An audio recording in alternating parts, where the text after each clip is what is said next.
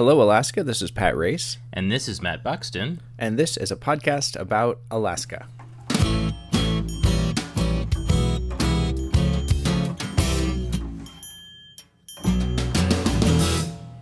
In the town of Whittier, Alaska, almost everyone lives in one building. 90% of the town's residents live in one 14 story building. That also houses a post office, shop, police station, health clinic, and a bed and breakfast. Do you know? Pat, you- I think that's you Hogwarts. You, you saw this Yes. going around? I Yeah. love it. It's like I love that just- uh, some people didn't uh, just it was right over their head, which is my favorite part of it. I just like like it's sort of good and wholesome and darky, and it's it's kind of fun to see people like having fun, and you know it's it's not like a bunch of people yelling at each other, and there's a little bit of confusion, but it's pretty easy. It's a pretty easy joke to be in on and to play with. And I think it's yeah, it's like one of those things where it's like it makes it life fun. Yeah. Can we, so uh, for for folks who aren't on Twitter, this text was posted with a picture of the incorrect building. I think it was the Uh, Jedi, uh, the uh, Jedi uh, uh, for- fortress on Coruscant. I think so. get your Star Wars planets right. Yeah, and so then a bunch of people took the same text and posted different buildings. Everything from the hotel in The Shining uh, to the giant weird Dr. Seuss Tower out in Talkeetna, and it, it's been very fun to see people's different interpretation, gingerbread houses and mushroom houses, and uh, it's just been it's nice. It's a nice little bright spot for me. Whittier like that's that is uh, that is a thing. Like Whittier does every most people live in one building there. Uh, Yeah, well, So and it's it's like a thing there's- that shows up in the news cycle all the time. Every every like six months, there's like some national news outlet that does the, their big Whittier story and gets a bunch of clicks because it's it's weird. So that that was originally posted by uh, at loopfine underscore, uh, which is uh, Anchorage Twitter user who describes themselves as a foraging bench, and uh, it was just a nice bright spot in my uh, in my week. Yeah, it's like one of those lines that I think that you know people national outlets just fall in love with, right? When they when parachuting into Alaska, which you know there's been a lot of parachuting into Alaska because surprise, we've had a very uh, interesting uh, election with a surprise. I think for to, for for most who have been looking at this race. So uh, we finally got the results this week in the U.S. or special race for the U.S. House, where uh, it was going to come down to uh, Democrat Mary Peltola or former Republican Governor Sarah Palin. And, you know, this is we, our ranked We choice. both probably thought it was going to be Sarah Palin, right? you know, I, I did certainly. I didn't write it mean, down I- a whole bunch, but I really did think that Peltola had a pretty good shot here. And, but I didn't think that it was going to be quite so stark, right? We, so we'd looked at the numbers, right? So this is Alaska's first ranked choice election. The real dynamics of the race was basically going to come down to how third place finish or voters for third place finisher um, Nick Begich III, as well as the write-ins, sort of treated the rest of their ballot. You know, are they going to all neatly align behind Palin, or were they going to do something else? And it turns out they're going to do something else, right? So, kind Yeah. of the, the really interesting takeaway to me is that uh, about 50% of Nick Begich's voters looked at Sarah Palin and ha- half of them didn't vote for her. You know, either, so about 30% of his voters voted for Peltola, 20% didn't vote, and then about 50% voted for Palin, and, and it gave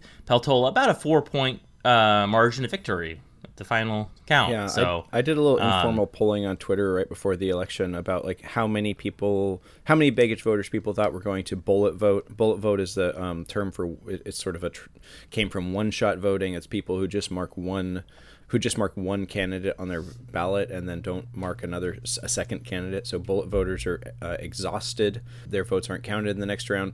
And then I also asked how many people thought Begich voters would vote for Peltola number two, and got 112 people who contributed to this, and almost 50% thought it would be fewer than 10% of Begich voters who would vote for Peltola second, and she ended up with 29%, which is pretty phenomenal. And I think that this like Begich to Peltola pipeline uh, tells me that we really opened an important door here in terms of allowing people to express their preference because you know that's that's a clear that's something you wouldn't see in a in a in a race where you're just marking one candidate. You don't really understand the sort of depth of preference that like yes, I want Nick Begich to be my first vote, but second is not Sarah Palin, it's it's Peltola, and that's a um, you know that that's kind of the magic here of the ranked choice is that you you are allowed to express a more nuanced preference. I think it, it the, the this race especially is a really good encapsulation of like where Alaska's politics is right now, which is to say like you know I think there's consternation from Republicans that hey look we had 60% of the vote on the first vote why didn't we win you know of course we should have won right and mm-hmm. the answer is that you know, like you know, the Alaska Republican Party has been really fractured for a while, right? Sort of the MAGA wing, MAGA wing, over on the far right, this very Trump aligned sort of whatever wing, right? And then you have kind of the smaller group of quote unquote moderate sort of business folks. Really, I think they're not necessarily moderate in the sense, but they're moderate in the sense that they're not super Trumpy, really, right? These are you know, this is like a John Coghill, Cathy Giessel. These are people who are not liberals or even moderates, but they just sort of want the system to not be burnt down. I think, yeah. um, and I think that's kind of even though, and again, it's it's a sort of weird thing because I think it, it kind of talks a lot about perceptions here too, but Nick Begich isn't like this moderate guy. He's not necessarily like a centrist at all. He's very, you know, very conservative, very right winger. But I think that kind of went after Don Young died. I think that there was a bit of a reset in the race, and I think he got labeled as sort of the moderate in this race, right? So I think what it kind of happened is that you know exactly what we've sort of seen happening is that if it had been a primary, Sarah Palin would have beat him out, and then you know, would have gone on. But now we have, you know, this sort of group that gets to be represented by Begich, who isn't, you know, uniform, right? And I guess, and also the other thing we have to keep in mind is that these aren't all Republican voters that were voting for Begich. These are independents. There might have been some Democrats in there, right? Yeah, and I, I mean, I that, I think that's actually something something that's being left out of the the bigger discussion is that like you know when people parachute into Alaska, they're not often looking at that a majority of our voters, more than fifty percent of our voters, are un, undeclared or nonpartisan voters, and those are complicated voters. They're not party aligned, uh, and definitely don't have a strong allegiance or, or follow or do what the parties tell them to do. Right? There's a pretty heavy independent streak. Right, and I think too, it's. I mean, and, and the Republican infighting has been really tough. You know, I think that that's the other thing. So coming into this race, we talked. I got to talk to um, to some fair votes experts about it, and, and, they were basically saying that, like, look, you know, a comeback victory that that looked like Palin could pull off is rare in in in in ranked choice voting. I think it's like something like four or five percent of the 500 races have had somebody uh, win who wasn't the first place finisher. And he said that really the the main part to keep in mind is that for a comeback victory to happen, it really requires the candidates to take advantage of the system. It requires them to invite other people to rank them second, and it requires them to be talking about who to rank second. And and Palin and Begich never did that, right? And they were kind of at each other's throats the whole time. Well, they did the opposite, yeah. And and it really allowed um, Mary Peltola to kind of come in as a more moderate sort of person who was also, you know, by all reporting on the trail, she's an incredibly disarmingly friendly person who has been you know more than happy to approach people and say, well, I understand you're going to vote for Palin or Begich first, but I would hope you consider me second. And and I think you know, and she's very moderate. You know, I think, and I think it'll, in that moderation allows a lot of people to kind of see what they want in her, which is you know, it's it's good politics, right? And I think so.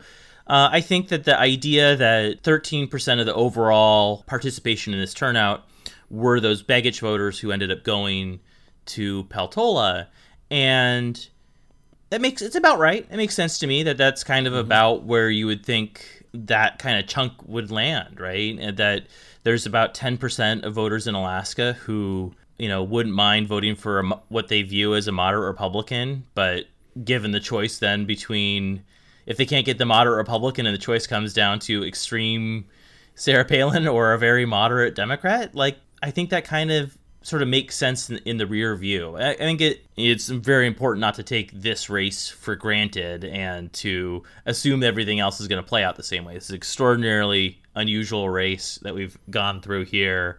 Uh, and we now we have a you know race to the general election where we have a bunch of other races and, and kind of lessons learned, right? Because I think that's that's sort of the what I wrote this week was that you know Republicans who are really mad at the system need to look in the mirror and kind of understand why you know why voters would look at that choice and and pick a Democrat over a Republican. But so far we haven't seen any of that to any degree. I think they've kind of continued to infight, and it's going to be really interesting to see how it plays forward.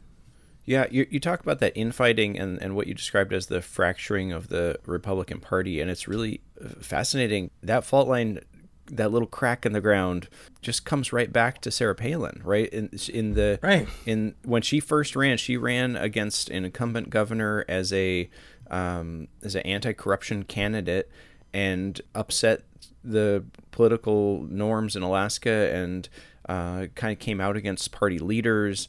And there was a lot of that that fracture in the Republican Party. Uh, and it wasn't just you know it wasn't just Palin, but she was a big part of like putting that wedge in the ground and that crack grew and encompassed the whole nation. And it's pretty wild to see it kind of come back home again in this in this way. Mm-hmm. yeah i mean do you do you remember do you remember that time? You, were you reporting then? Yeah so i mean i i showed up in 2011 so i i was on the hot on the heels of the joe miller upset in the primary. Um i know and i got to see how it played out sort of after that too. So you know i remember it was I think in 2012 or so that kind of the Joe Miller wing of the party of the Alaska Republican Party won the chairmanship there. This was kind of in the height of some of the Tea Party stuff.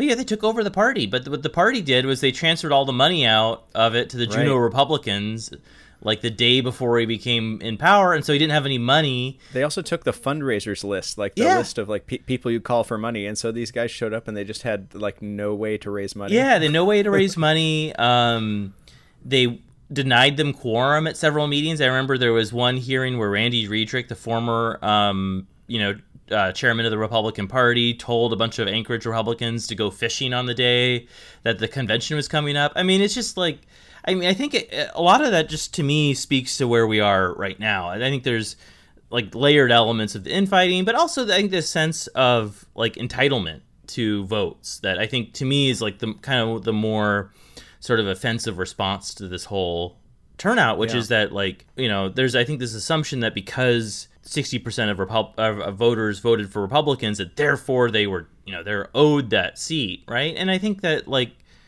this election has taught us that that voters are a little more complex than just party designation. And I think a lot of the elements of this system, uh, you know, I think we've talked a lot about how ranked choice voting works and how that kind of has an impact on how you campaign and how you win races.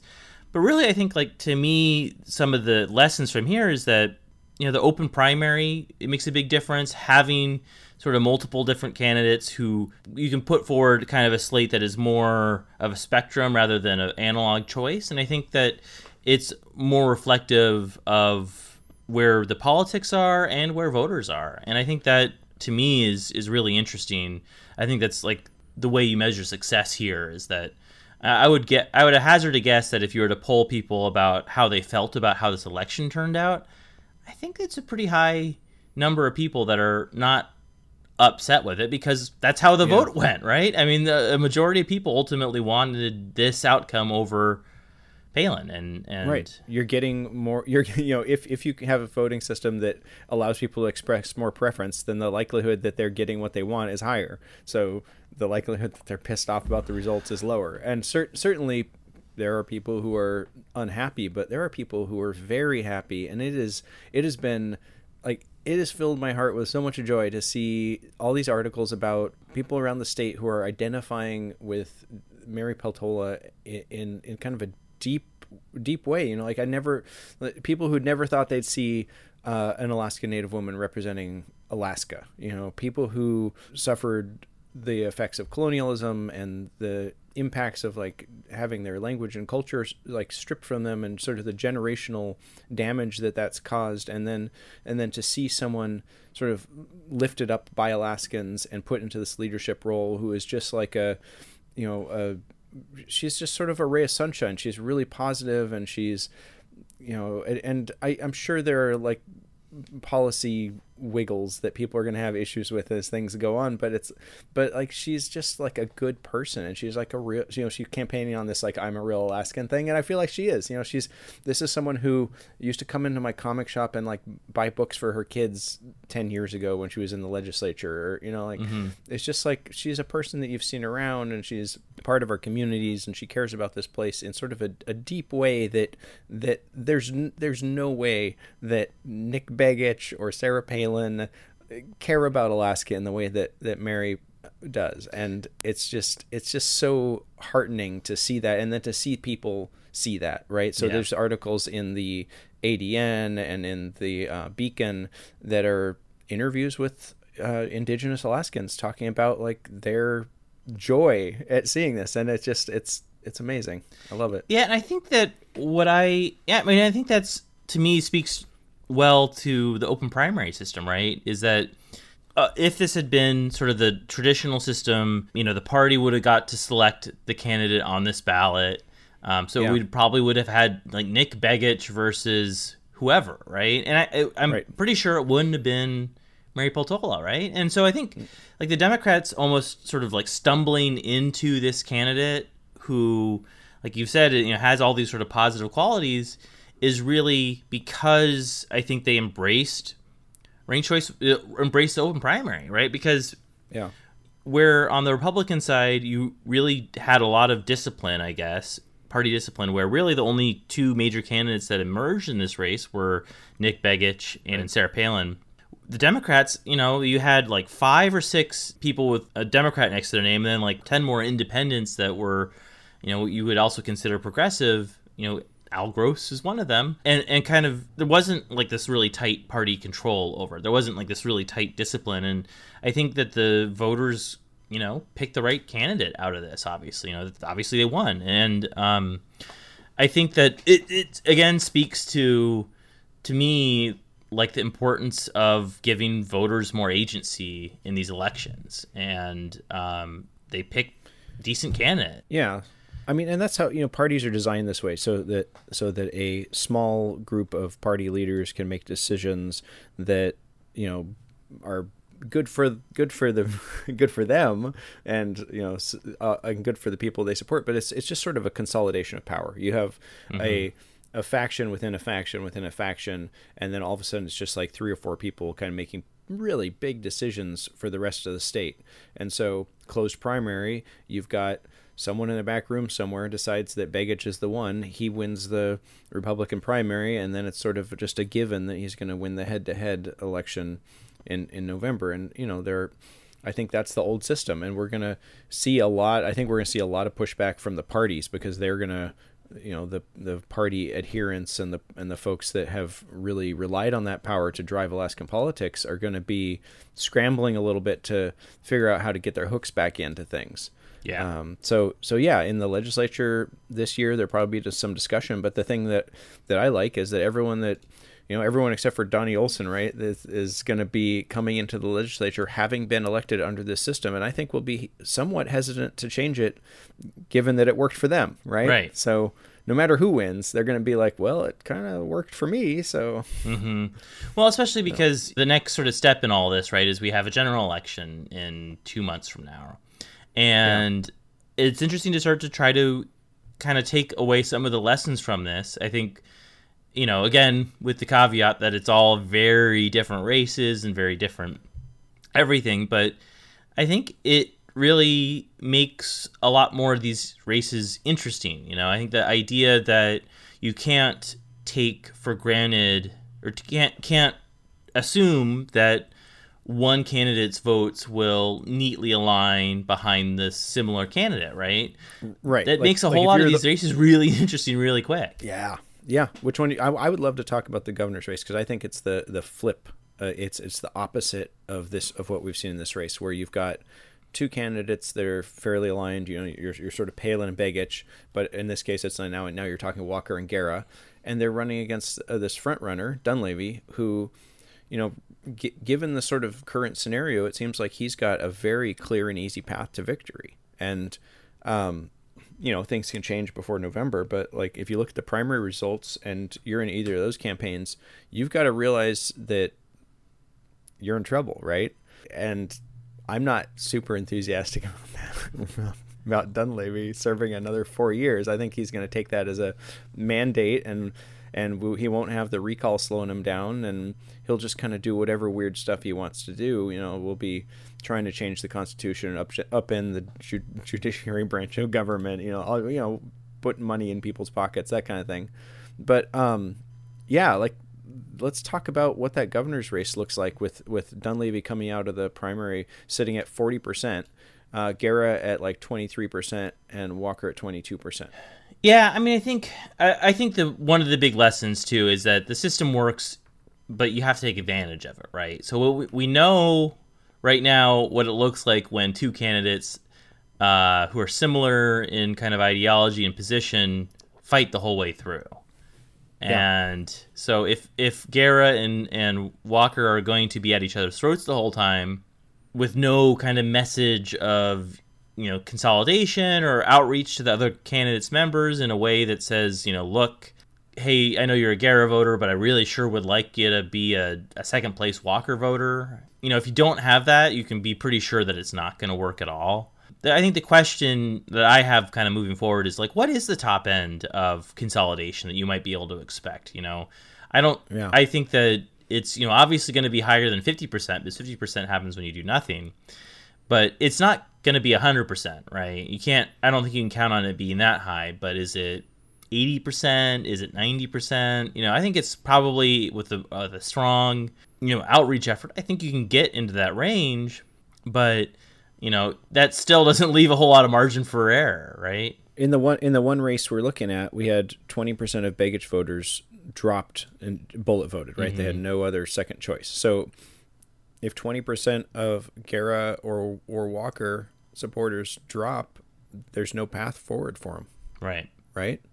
So they've got to eliminate those bullet votes and there are bullet votes for both both of those campaigns. There's, there's going to be a non-zero number of, of bullet voters, and the the number twos really have to snap in alignment. So they've got a lot of work to do there, and then also I think they've got to like knock down Dunleavy because the other thing here is like you're looking at Dunleavy sitting at forty percent, and you've got uh, Pierce. He's the fourth place candidate. He had uh, about six and a half percent of the vote at this point. But he's he yeah, so he has some kind of like scandal brewing, uh, bubbling under the surface that and he's it seems like it seems likely at this point that he's not going to drop out of the gubernatorial race, but that he's going to just ghost it.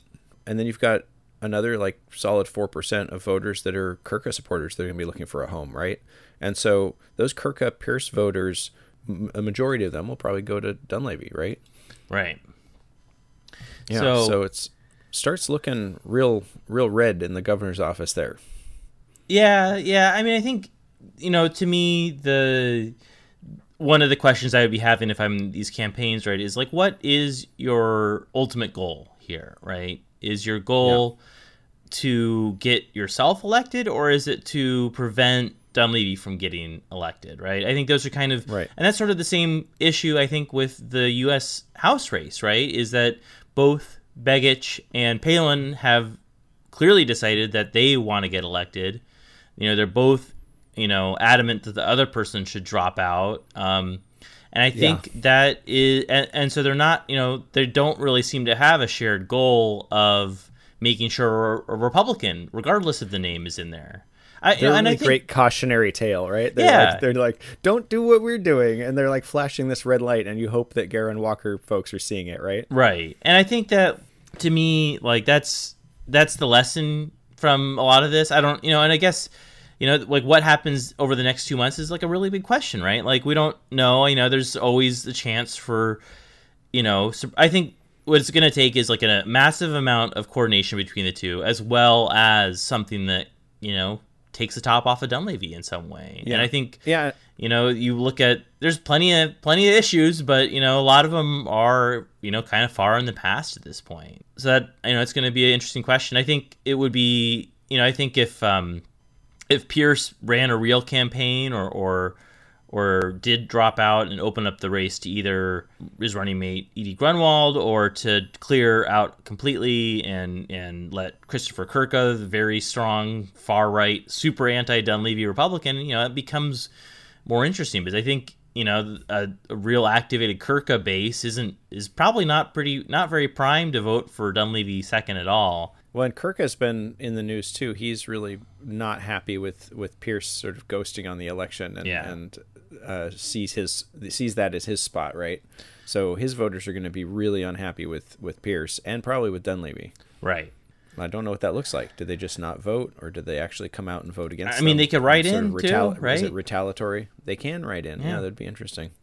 I mean, I think Yeah. that's that's going to be the interesting element of it because you know, and that's I think that's sort of the thing too that is sort of um, uh, maybe sort of the unexpected element of of having a more broad spectrum of candidates on the ballot is that it kind of sets voter expectations. I think, right? I think that um, Dunleavy, by having a real far right guy on his on his flank, you know, makes him look a little more moderate, right? And I think you know, right now it, it seems like there's some level of that kind of centrist vote that is okay enough with Dunleavy, and you know how you would go about trying to you know break that up is beyond me. I'm glad. I guess I'm glad I'm not running campaigns. I'm just writing about them.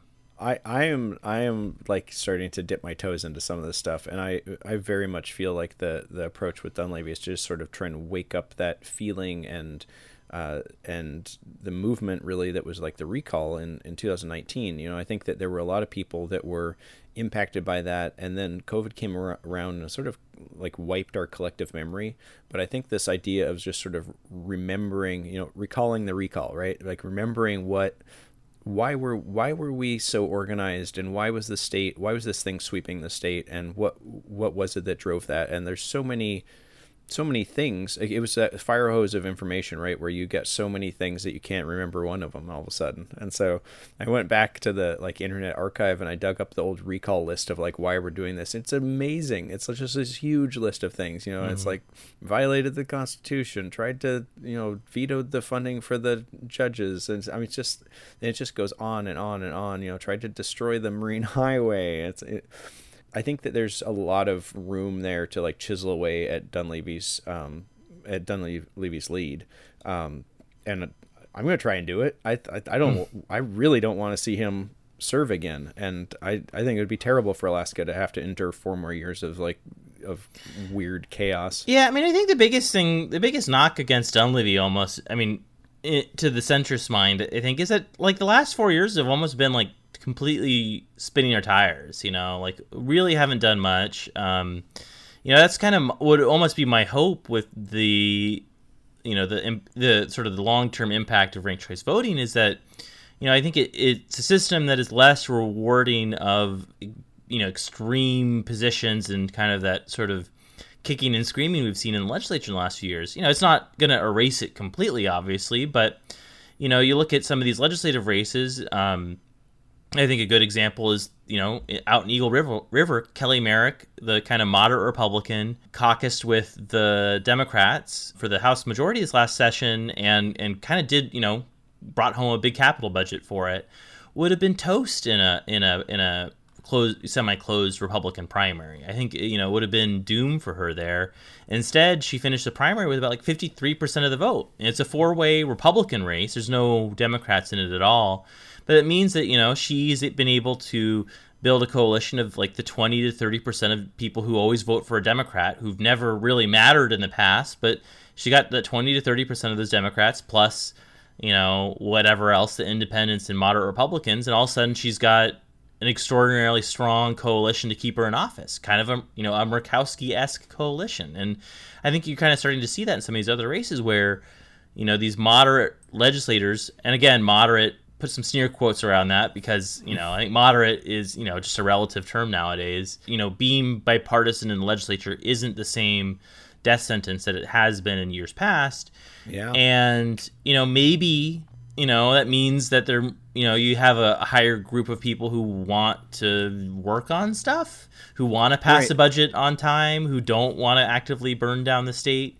And it doesn't mean like Yeah, we're going to see like a wave of like progressive policy at all, but but maybe some functioning government. Yeah, like- yeah, they uh, like the the parties used to have this heavy hammer. You know, if someone like Cathy Giessel steps out of line, we're going to primary you and run you out of office, which is exactly what they did, Mm-hmm. right? And they do that to politicians all the time. Now that's that's a little bit off the table. I think people are going to be freed up to sort of like do what their constituents want instead of what the party wants, Yeah. which is probably good for, for good for all of us. I mean, yeah, so you think about it, like the when you- you're doing what the party wants, it's that's really meeting the needs of that that small you know faction of primary voters, right? And so, you know, having the entire district be able to weigh in on these decisions, I think, is just so important for for you know improving the quality of representation. I think it's like you know my sort of the line I had before was that you know ranked choice voting isn't going to mean that Eagle River is going to elect a Democrat anytime soon, but it might mean you're not going to be dis- or you know uh, embarrassed by representation constantly. It doesn't mean you're going to.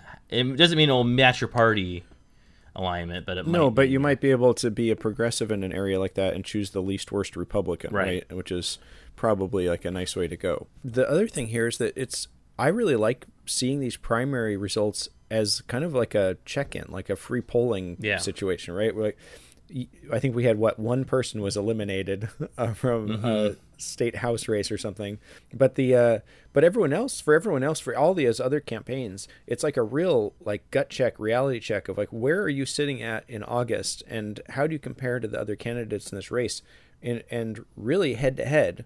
So now you can take that. That can be a kick in the pants for a campaign to like really get working, or it can be a chance for you to like, you know, some people might drop out, some people might dial back their effort because they either think they're way ahead or way behind. I I think that this is this sort of changes the um, the way we're going to campaign. You know, we're going to see this August check in and really change our strategies. I think as a result of that. So, you know, you talk about like. Um, three-way races like the one Cathy Giessel's in, you know, now she might have some real information about where she sits before, you know, as she goes into November, and she might, you know, a good candidate is going to use that information to reach out to the people she needs to reach out to, and whether that's trying to get second choice votes from one of the other candidates that's running or or whether it's trying to chip away votes from someone that's ahead you know that kind of thing. So yeah i don't know. Are there any of these state house or senate races that you're really interested in right now that like the after now now that we've seen how many bullet voters how many second choice voters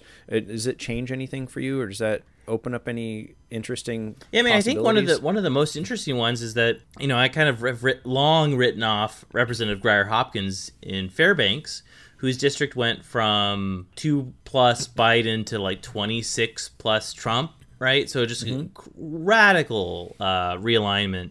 And under this, he finished in with like forty percent of the vote. 40, 44.6 Yeah, and it, it's like pretty. All of a sudden, becomes like pretty clear that there is a potential path here because, um, you know, I think that under the under the old system, right? There's, you know, he had sure he had forty four percent of the vote, but that means there was fifty six percent of the vote that went to the other guys, and I think, you know, I went into that with a kind of an assumption that you know stuff would neatly align right that if a vote for a republican is a vote for a republican you know and i think Yeah. that is really clearly proven not to be true so i think it, you know it's going to be interesting to see how and if you know there's a big push to have a bunch of candidates withdraw and, kind of consolidate it so it's just a head-to-head race i think that makes some of these races easier but yeah, like so that race to me it all of a sudden becomes very viable for him to win. You know, because I, I think that you probably can't count on candidates 100% aligning, but you know, so how much of those votes fall off in the in the second or third rounds? How many, you know, and I think it it sort of goes I think it's sort of assumed too that, you know, there's going to be some bump, right? It's almost like counting the remaining votes in a race, right?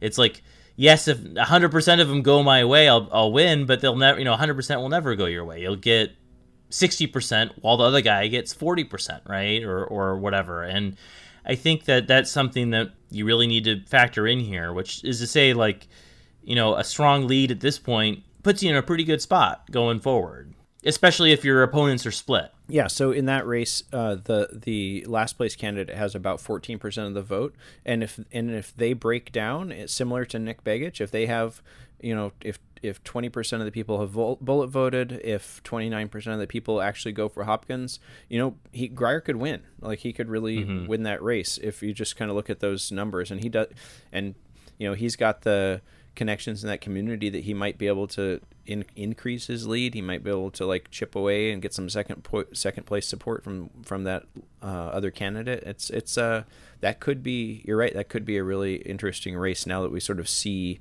what the potential is for those for those numbers. Yeah, and that'll be a neat thing coming out of the general election is just knowing you know what does that look like in a normal race where you don't have like someone with like the super high negative ratings of Sarah Palin what is you know what's the kind of where are we averaging out on on voter exhaustion from bullet voting where are we averaging out on like second place votes kind of unconventional second place votes and I think of them as unconventional because it's like maybe a Republican crossing over for a mm-hmm. Democrat mm-hmm. or vice versa yeah, I mean, we haven't seen yet, right? What a what happens when an independent or Democratic candidate gets eliminated. We have like a, a good idea, really, only of what happens when a Sarah, you know, when Sarah Palin's in the race, right? Which I feel like is just such a you know, unique sort of twist on yeah. a race that it's so hard to really you know map it out. You know, like if Al Gross had been in the race, you know, where do where do his votes go? You know, do you know, do they they they probably go in a, a higher grouping to Peltola, but is it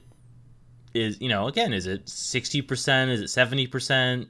You know, how many of them go to Begich or how many of them go to Palin? Like, we don't really know, right? And so you know, we still got a lot of uncharted territory heading into these fall elections. I think that the governor's race is going to be very interesting. I think that um, the U.S. Senate race, uh, it looks like you know, Murkowski's an extraordinarily strong position for that.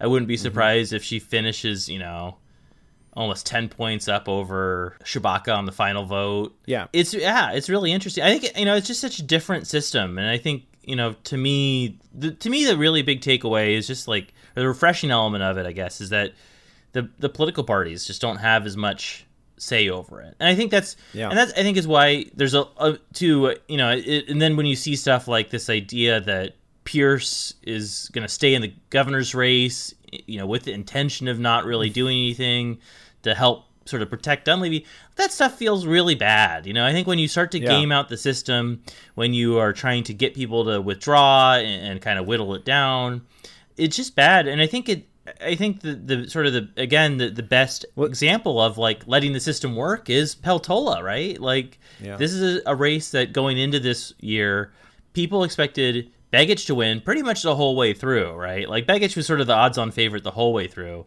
never got better than third place, and then Palin was expected to win once it got to the once we got the kind of the look at the votes, and and it didn't. That's not how it played out, right? You know, kind of this sort of conventional wisdom is not exactly applicable yeah. to this, but it becomes more and more applicable the more and more you kind of control and discipline it down to just a head one, you know, Republican versus Democrat race. Yeah, I will say that there's still a path for Begich. Like he could still be representing Alaska in November. You know, if he is able to pull some Palin voters over and place ahead of Palin, and then get enough of her second place votes, he could he could easily yeah you know, he could but like he could win. I, but I, don't think I'm, he's got the juice for it. I'm curious. It's possible. I mean, I think that I think you know this system is very good at at now at kind of weeding out sort of the uh, less than genuine people in the system. And I think that's the thing is that Begich is like you know, he's sort of yeah. viewed as the mod, you know, positioned as the moderate Republican in this, but you know, he was running to the right of Don Young. He was saying that Don Young was too liberal, you know, six months yeah. ago, and so, you know, I think that's sort of hard to kind of forget for a lot of people. I would be interested too, like, what Palin voter, what first place Palin voter looks at these results and goes, you know what? I should have voted for the third place Republican who's got no charisma, right? Like I, yeah. I, I am kind of curious. I think too, like right. it's it's interesting too with the like I would be interested to see how far things can shift from the August primary to the to the November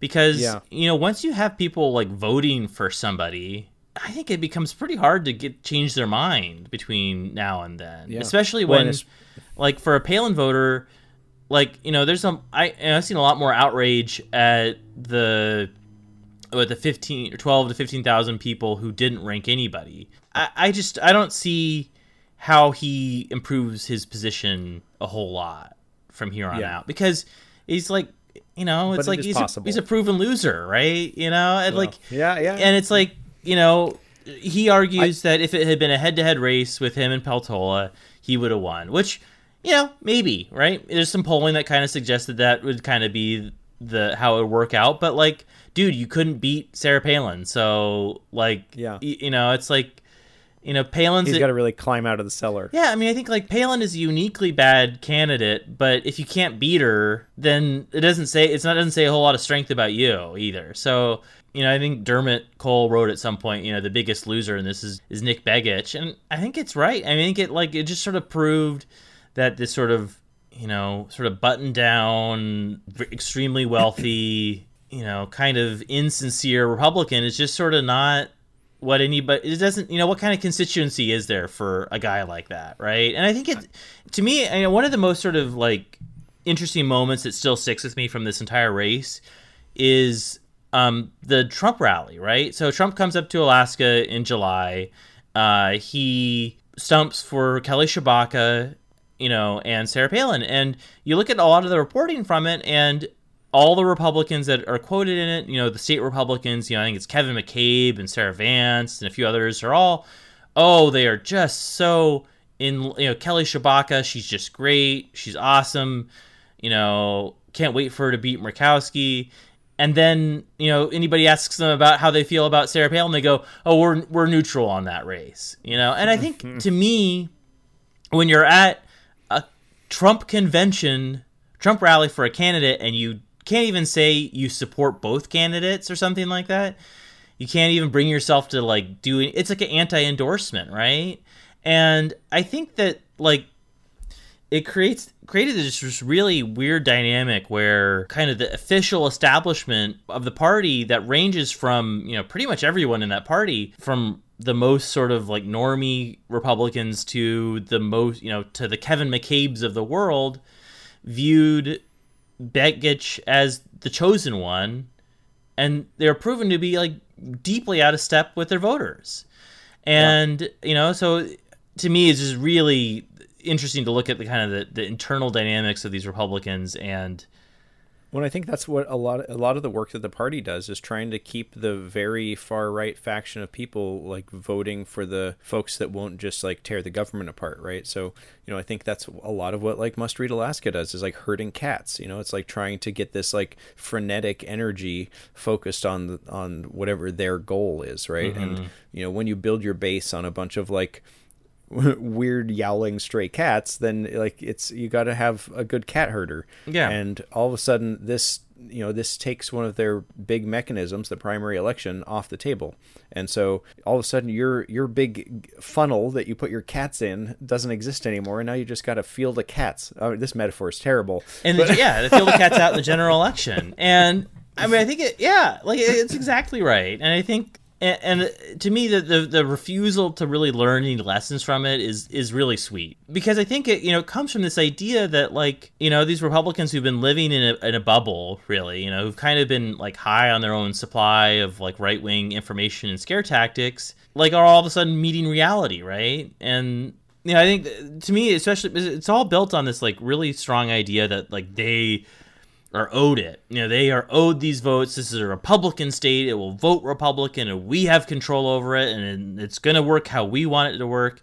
To me, it's like just this really like, regardless of politics, it's just a really gross attitude to have about elections, right? right Like, no one's entitled to any vote yeah, and, and and to see them refuse to acknowledge that, to continue to push on that, oh, it must be their system that's broken. It's not us. Is like, sure, continue continue down that road, please, because you- you're only making yourself more and more out of step with it. Yeah, and you know it, it was good to see how well it worked. There were very few votes that you know, it, based on the the data that we got back from Division of Elections, it looked like people understood how to use the system. There weren't a lot of like, you know, it wasn't like twenty percent of people failed Yeah. to vote. You know, like there was it was like what mm-hmm. 02 percent or something of people that had like funky ballots. It worked. It worked. I mean, it was like that was the biggest thing I was scared of is that it might not work. You know, people might not be able to successfully mark their ballots, and you know that's that's a deal breaker for an election. If if you have a, system that's complicated enough that people can't successfully mark their ballots, Right. then that's not a good system. But people people did it. It worked. It was fine. Yay. So I I guess I guess you know like looking ahead down the road, we've got a couple days here until um, things are locked in. So we saw in in the primary or in the for the special election, we saw that um, when Al Gross dropped out, his spot was not refilled because it was within a certain number of days from the election. Uh, I think it's coming up here on September 5th. That's that's the case for all of these elections. So it's possible that in the next day or two, you know, probably by the time I've edited this podcast, that there we'll see some people drop out of the election, um, and it's possible that after that date we'll see some people drop out because they know that that slot won't be filled right? So there's kind of this strategic like you could drop out now and someone else could slot slot in um, or you can drop out in a few days and no one else can slot in. And so now you're instead of having a top four election you've got a top three or a top two.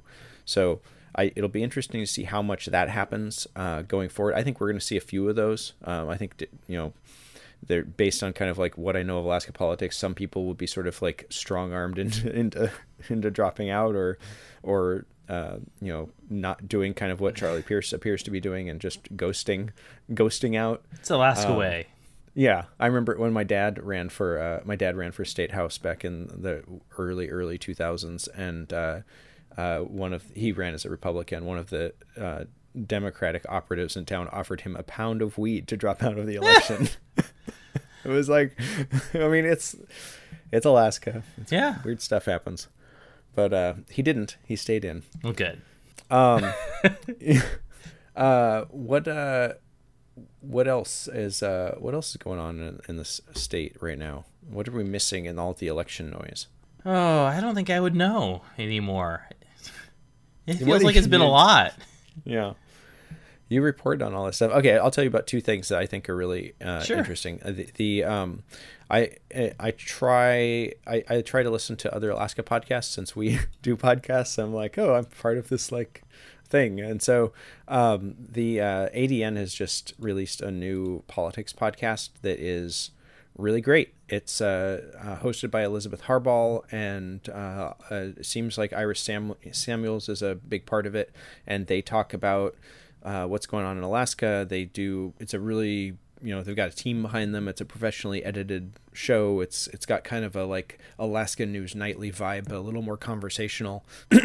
and uh, I think if anyone you know anyone who likes listening to us talk about politics, I think would probably enjoy that. It's a little bit different perspective. It's a little less casual, um, and it's it's uh, it's good. It's really good, and I think that they know what they're you know they they're doing a lot of reporting, and so they know uh, these topics inside and out, and are providing a lot of good information to folks. Um, the other thing I, I just listened to was uh, Tongue Unbroken, which is a language revitalization and decolonization podcast by um, Kune uh, Lance Twitchell, uh, who is a just brilliant artist and uh, you, know, you know he's a musician and an illustrator and you know kind of every he's in everything he's just sort of this like amazing renaissance guy that lives in Juneau His Twitter and- is like one of the best follows. I feel like yeah really thoughtful stuff and good wholesome and just a really great connection to a lot of other Alaskans and resources. It's really great. Yeah.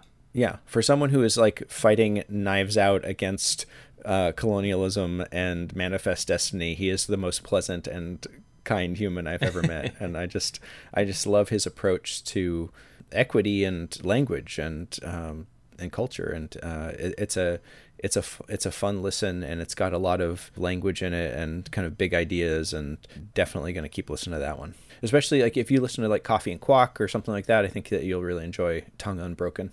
I'm adding it to my list right now. I don't really have much other than that. That's kind of where I'm at right now.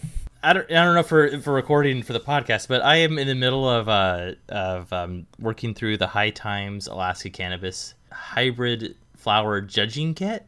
So uh, currently, so I I do um, a lot of freelance reporting for the Alaska Cannabis magazine, and um, it, I don't talk about it a bunch, but it's sort of a fun part of of of you know keeps things interesting, I guess. And We need to do a weed episode. yeah, that actually probably be fun. But uh, so there, there's a thing going on right now in Alaska called the Alaska, the High Times, so the you know the magazine High Times, Alaska Cannabis People's Choice Cup. yeah. The idea is instead of like having 20 or something like hand-picked industry judges, you can go to a store and buy a kit for one of the I think nine different categories of it. So, uh, of course, so I was, you know, reporting on this story, and I thought, okay, it's interesting. Um, and I, I bought the uh, hybrid flower kit that is 21 grams of uh, a gram each of 21 different varieties of flower from all over the state. What are these edibles or just weed? Just weed like- flower. Okay, Yeah. So it's yeah. The, the, there's the gummies kit that's also Yeah. you could get too. Um, and you know, I think it just sort of sounded like this fun idea, like a, also a good deal. Um, and then as the, as I was walking out, the the High Times organizer kind of put his arm around my shoulder and goes, "All right, I want you to know you need to like take this seriously, right? Because you know, people, this is like you know, 21 different people or 21 different Yeah. groups, and they really put a lot of effort into this. And I get home and put out, you know, open up this bag, and I've all the flowers spread across a table, and it really dawned on me like, what the hell did I just get myself into? and uh, I, I I really should have. I'm kicking myself now. I like I should have like maybe looked up like how other people approach this kind of thing Yeah. because I'm like just sort of seated by the seat of my pants here, where like I I luckily have like a I had a little journal that I bought from another weed store for like another column review for review for the magazine. It's like a little journal that keeps track of your strains, so that's Yeah. been really useful. But it's like now I ha I I broke out different bins. So I have like an Yeah. in bin and a done bin and a working on it bin. This isn't like the record pumpkin thing where you can just like weigh it and be like, "That's the biggest." No, pumpkin. yeah, you gotta like test it by its smell and its appearance and how burnt its burnability and the journey that it takes you on. Oh wow. And uh but yeah, like there's a, like my question now is like, okay, well, how do you like what's the appropriate amount of time to wait between smoking and like what and you Mm-hmm. Yeah, know you need a sorbet. am I clear the palate. am I you know influencing the outcome because I'm tired when I'm doing it? And should I be doing it at the same time every day? Should I and and the sort of the the source of, of combustion probably matters, right? And so it's just like a sort of large uh, Mm-hmm. problem that kind of sort of quickly unfolded and has been interesting. So, is it going to take you like 21 days to review these, or like how how fast you I don't working? I've been getting this? I've been getting the spins a little bit now, so I had to slow down. so like I mean like I, I Oh, just no. like I I'm It's I, going I to be like a year long project. pretty regularly, but uh, it's all, like this is a lot and Yeah. uh, trying to get everything done, and so I'm like in the middle right now of writing a story about what it's like that will hopefully be on the magazine in October. I'm just um, picturing I'm just picturing you with one of those like pill a day calendar boxes where Oh, you've got your, like, that actually would Monday, be Tuesday, good. I should get one of those. you just got your little weed and flower in each one. I sh- no, that actually might be a good idea. I might have to go get one of those. oh, it's Monday. I guess I'm taking this one. Yeah, well, I mean, Oh. it's like interesting because like I don't know, like Shit. I I was, uh, you know, for me like I report on the industry a lot, but I don't like have a good sense of like what I like or anything Mm-hmm. like that. Like whenever I go into a sort of buying for myself, it's like it's kind of like that process of like trying to order off a big menu when you Right. you know haven't you know you just got to the front of the line and you have no idea what you want so you just kind of It- skim it until you just catch a word that you know This flavor is good. no yeah i have a lot of like the- yeah. it smells weedy yeah, you're gonna have to dig out at the i think i think the other thing that i gotta remember too is that like not at like this is a judging competition there are going to be some that are like not good and there's Yeah. going to be some that are like really good and so Yeah. i think part of it's like i'm sitting here being like well i kind of hated this one but maybe it's me. Like maybe i need maybe my problem is i need to try it at a different time of day or something like that. And so I, I you know I think with these kind of things um, I've done a lot of like film curation and and uh, you know art art curation. Mm-hmm. and I think that it's really important because you know it is important to recognize that people put a lot of work into this and that they're trying to improve. So if you can offer um, critical feedback that isn't harsh that helps them to improve, then that's good. But I think that just saying something is not like I didn't enjoy this or I don't like it. I think is is not helpful. Yeah, really I mean, that's not what I'm- It really I kind wasn't planning like on hurts a that, person's yeah. process. Yeah, yeah. So I yeah, it's, you kind of stick to the golden rule unless you have something that's really going to like elevate them for the next time. Right. You know that. yeah, kind- whatever I, I have the- no idea. You know, Yeah. I just know if I like kind of or not if I like it or not. But like I, yeah, I don't I like. I now I need to like go and like research how all the growing works. I mean, that's Yeah. the thing is that like I think it's it's Yeah, to me no it's idea. interesting because it kind of just creates all these like interesting issues of how you approach a process like this, right? And how do you mm-hmm. judge them and how do you you know how much control do they have over this stuff i mean like you know the the packaging and and the the, the way they trim it is you know something they have control over but i don't think i would do the 21 strain one again do you have an emerging favorite? Like, do you Yeah. like is yeah.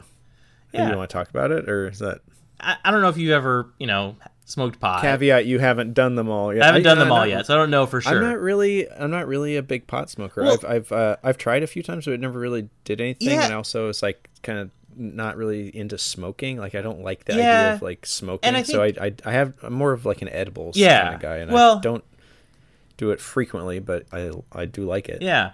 So like I think part of it is that like for me especially like I I feel like a lot of weed out there is really just makes you really sleepy. You know, like for me like a majority of weeds are too much. And also like that's been an interesting element too is that like learning that sometimes less is more that not smoking like a bunch at once like you, it's kind of like drinking, right? Like a couple drinks you're going to be feeling like happy and then Sure. too many you're going to be passed out. Yeah. I think I've always kind of been chasing that like kind of heady feeling. Kind of where the, the times that I've always enjoyed it the most is like when it makes you happy and makes you kind of like energetic and chatty and kind of you know engaging, I guess you know with the Yeah. world around you rather than just sort of like falling asleep on the couch, which is you know, more often than not. Um, And so my experience so far, it, basically anything by Great Northern Cannabis um, has been really good for that. So that's uh, not in this competition, but mac and cheese is a good one for that. It's kind of the happy sort of like giggly high. And then they have, I think I've tried their Georgia pie, which is in this competition. That one did the same trick. Interesting naming conventions there. Yeah, if you're looking to be like completely knocked out, like you just want to go to sleep and have a good solid sleep, uh, Raspberry Roots is Red Delicious is really good for that. So kind of, yeah, everything else is kind of starting to blur together a little bit for me. Some of the stuff smells really interesting and good, but kind of doesn't really necessarily translate to anything else, which is interesting. Like there's Yeah. one that just smells like like sugary orange juice, which is like really cool, but it doesn't taste like sugary orange juice and Yeah. yeah. Like Tang. The uh, Yeah, like maybe you're burning a joint of Tang and Yeah. doesn't doesn't work the same way. I, I like the idea though that this is all Alaskan grown and you know it's all originated from people that are here Yeah. in Alaska like trying to make this stuff and and that it's uh it, it's very similar to the you know state fair vibe of like we're gonna go and Oh, 100%. our, our zucchini I mean, I think that the, I would love to see like you know one of my kind of long term like goals with it is to, to is for the industry to more really lean into that. I think having like a pot thing well, it's at the state agriculture fair right? would It be is- cool it is element. it fits right in I think I also, you know, I would love to see like a farmers market style thing where maybe you're not uh, fully licensed sort of thing, but maybe it's like you pay 150 bucks and you can like sell for the weekend at this thing. I don't know. I think that Mm-hmm. there's like this element of like community with it, right? Because I think that's like kind of the same thing with like the plant, you know, people who just grow garden, right? There's like this kind Yeah, of element forage, of like you know there's a lot of Yeah. yeah there's like a lot for, like mushroom foragers will do the same thing you know? yeah. Oh my god, we went. I just went to the fair. We went and saw the giant pumpkin, uh-huh and oh the the record like the biggest pumpkin Yeah, in Alaska yeah. in, in documented Alaskan history right It was very big. But yeah, there's some very big plants. There's a, there, I guess there's something called a long gourd. It was like eight feet long. It looked like a giant um, green bean, basically. cool Yeah. Now, do people eat these things when they're done, or do they get donated? I to don't like a think so. I think that when you like, grow it really big, it kind of becomes really not. it's just soup. Yeah, it just kind of becomes like woody and Yeah, not good. that, that makes sense. yeah. We went and saw the demolition derby. That was a lot of Oh, fun. yeah. Um, I I always just kind of tweet. I always like the animals. Like the animals are always kind of my favorite element of it because it's like Mm-hmm. The 4-H stuff. So it's like you can go pet a pig and meet a sheep and look at a goat. So uh, you know a lot of them are you know being raised by kids. You know to be usually in most cases to be consumed by adults. Sure. Is, you know it's just part of life, I guess. But yeah. I don't know. I like that vibe. The food's always kind of fun. You get to see Sarah Palin there, Kelly Tshibaka. She have a dunk tank. Yeah, no, she's just walking around. It was interesting. She was very anonymous, to throw a actually. For softball. for as for as Sarah Palin as she is, Mm-hmm. it, there wasn't like an entourage of people like following her. She was like with two guys. That one of them was Yeah. her boyfriend or whatever, or partner, and uh, but yeah, it wasn't like a big sideshow. It was just like this So- person just sort of walking around the fair. Is there a pretty heavy like uh, encampment of politicians at the state fair? Is that just kind of No. like any given day you're gonna see There's someone? like a or- few. Uh, we went last week, and um, there was definitely a Kelly Tshibaka, like at the Kelly Tshibaka thing, going, Mm-hmm. "Hello, everybody, I'm Kelly Tshibaka," and then people just like kind of like try not to make eye contact, awkwardly and keep on skirting going. by. Yes, there's a lot of that. A surprising amount of that. Um, we saw. Dunleavy sign a bill. Oh, okay. We just happened to be there at the same time he was signing some bill. Mm-hmm. Uh, there were more. It was funny because we were like later that day, just overheard some guy just chatting in line for something. He goes, "There were more politicians on stage than people in the audience," which you know, Oh, no. right. Yeah, yeah. Saw Les Gara just just walking around, just hanging out. So Just car- carrying a fish. carrying a bunch of signs, yeah. Oh, yeah.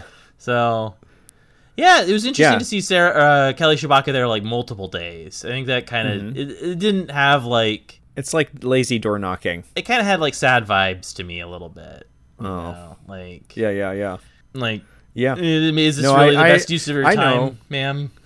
It's like going to the comic convention and you see some artists like sitting alone at a table with their like thing that they've poured their heart into. Yeah. You're, you're like, oh, maybe I should go buy that, but then I might have to talk to them. Yeah, and also And, it's and like I've I've been that artist before, Yeah. but it's like and also it's like kind of weird vibe. and like sort of racist and conservative. I'm just kidding, but What? No, I didn't know what. All right. Well, hey, I think that's uh, uh that's our I think that's our show and and and a bit more. yeah, So, uh, yeah. Get us All right. schooled up. Get me schooled up on weed stuff. I talk about it forever. yeah i let's do a let's do an episode on that in the future i'd really uh, you know it seems like a, a thing that you've how long have you been reporting on it I think pretty much since the industry started, really. So it's you know Yeah. I've been reporting in some form or another since like 2000. I think the, whatever I can't remember when the magazine started. I think the magazine opened in 17 or 18. Yeah. So yeah, that's not an much doing alaska magazine is it It is. that's like a oh it's it run by Oh, the. Fairbanks Daily News Miner. Yeah. Oh okay wild and Yeah. so are you their primary correspondent or do they have like a lot of people writing for them or like is that I'm kind of the primary correspondent. Okay. I do a lot of work for them.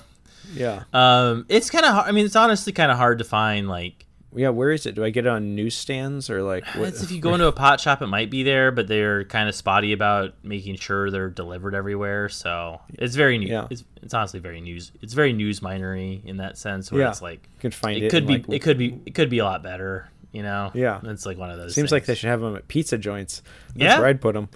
All right. Well, hey, uh, great talking to you, and um, I, I we'll talk again soon. And have a good fall here. Yeah, I will. I'm getting getting in nesting mode over here. So, Yeah. all right, take care. See you later. All Bye. Bye.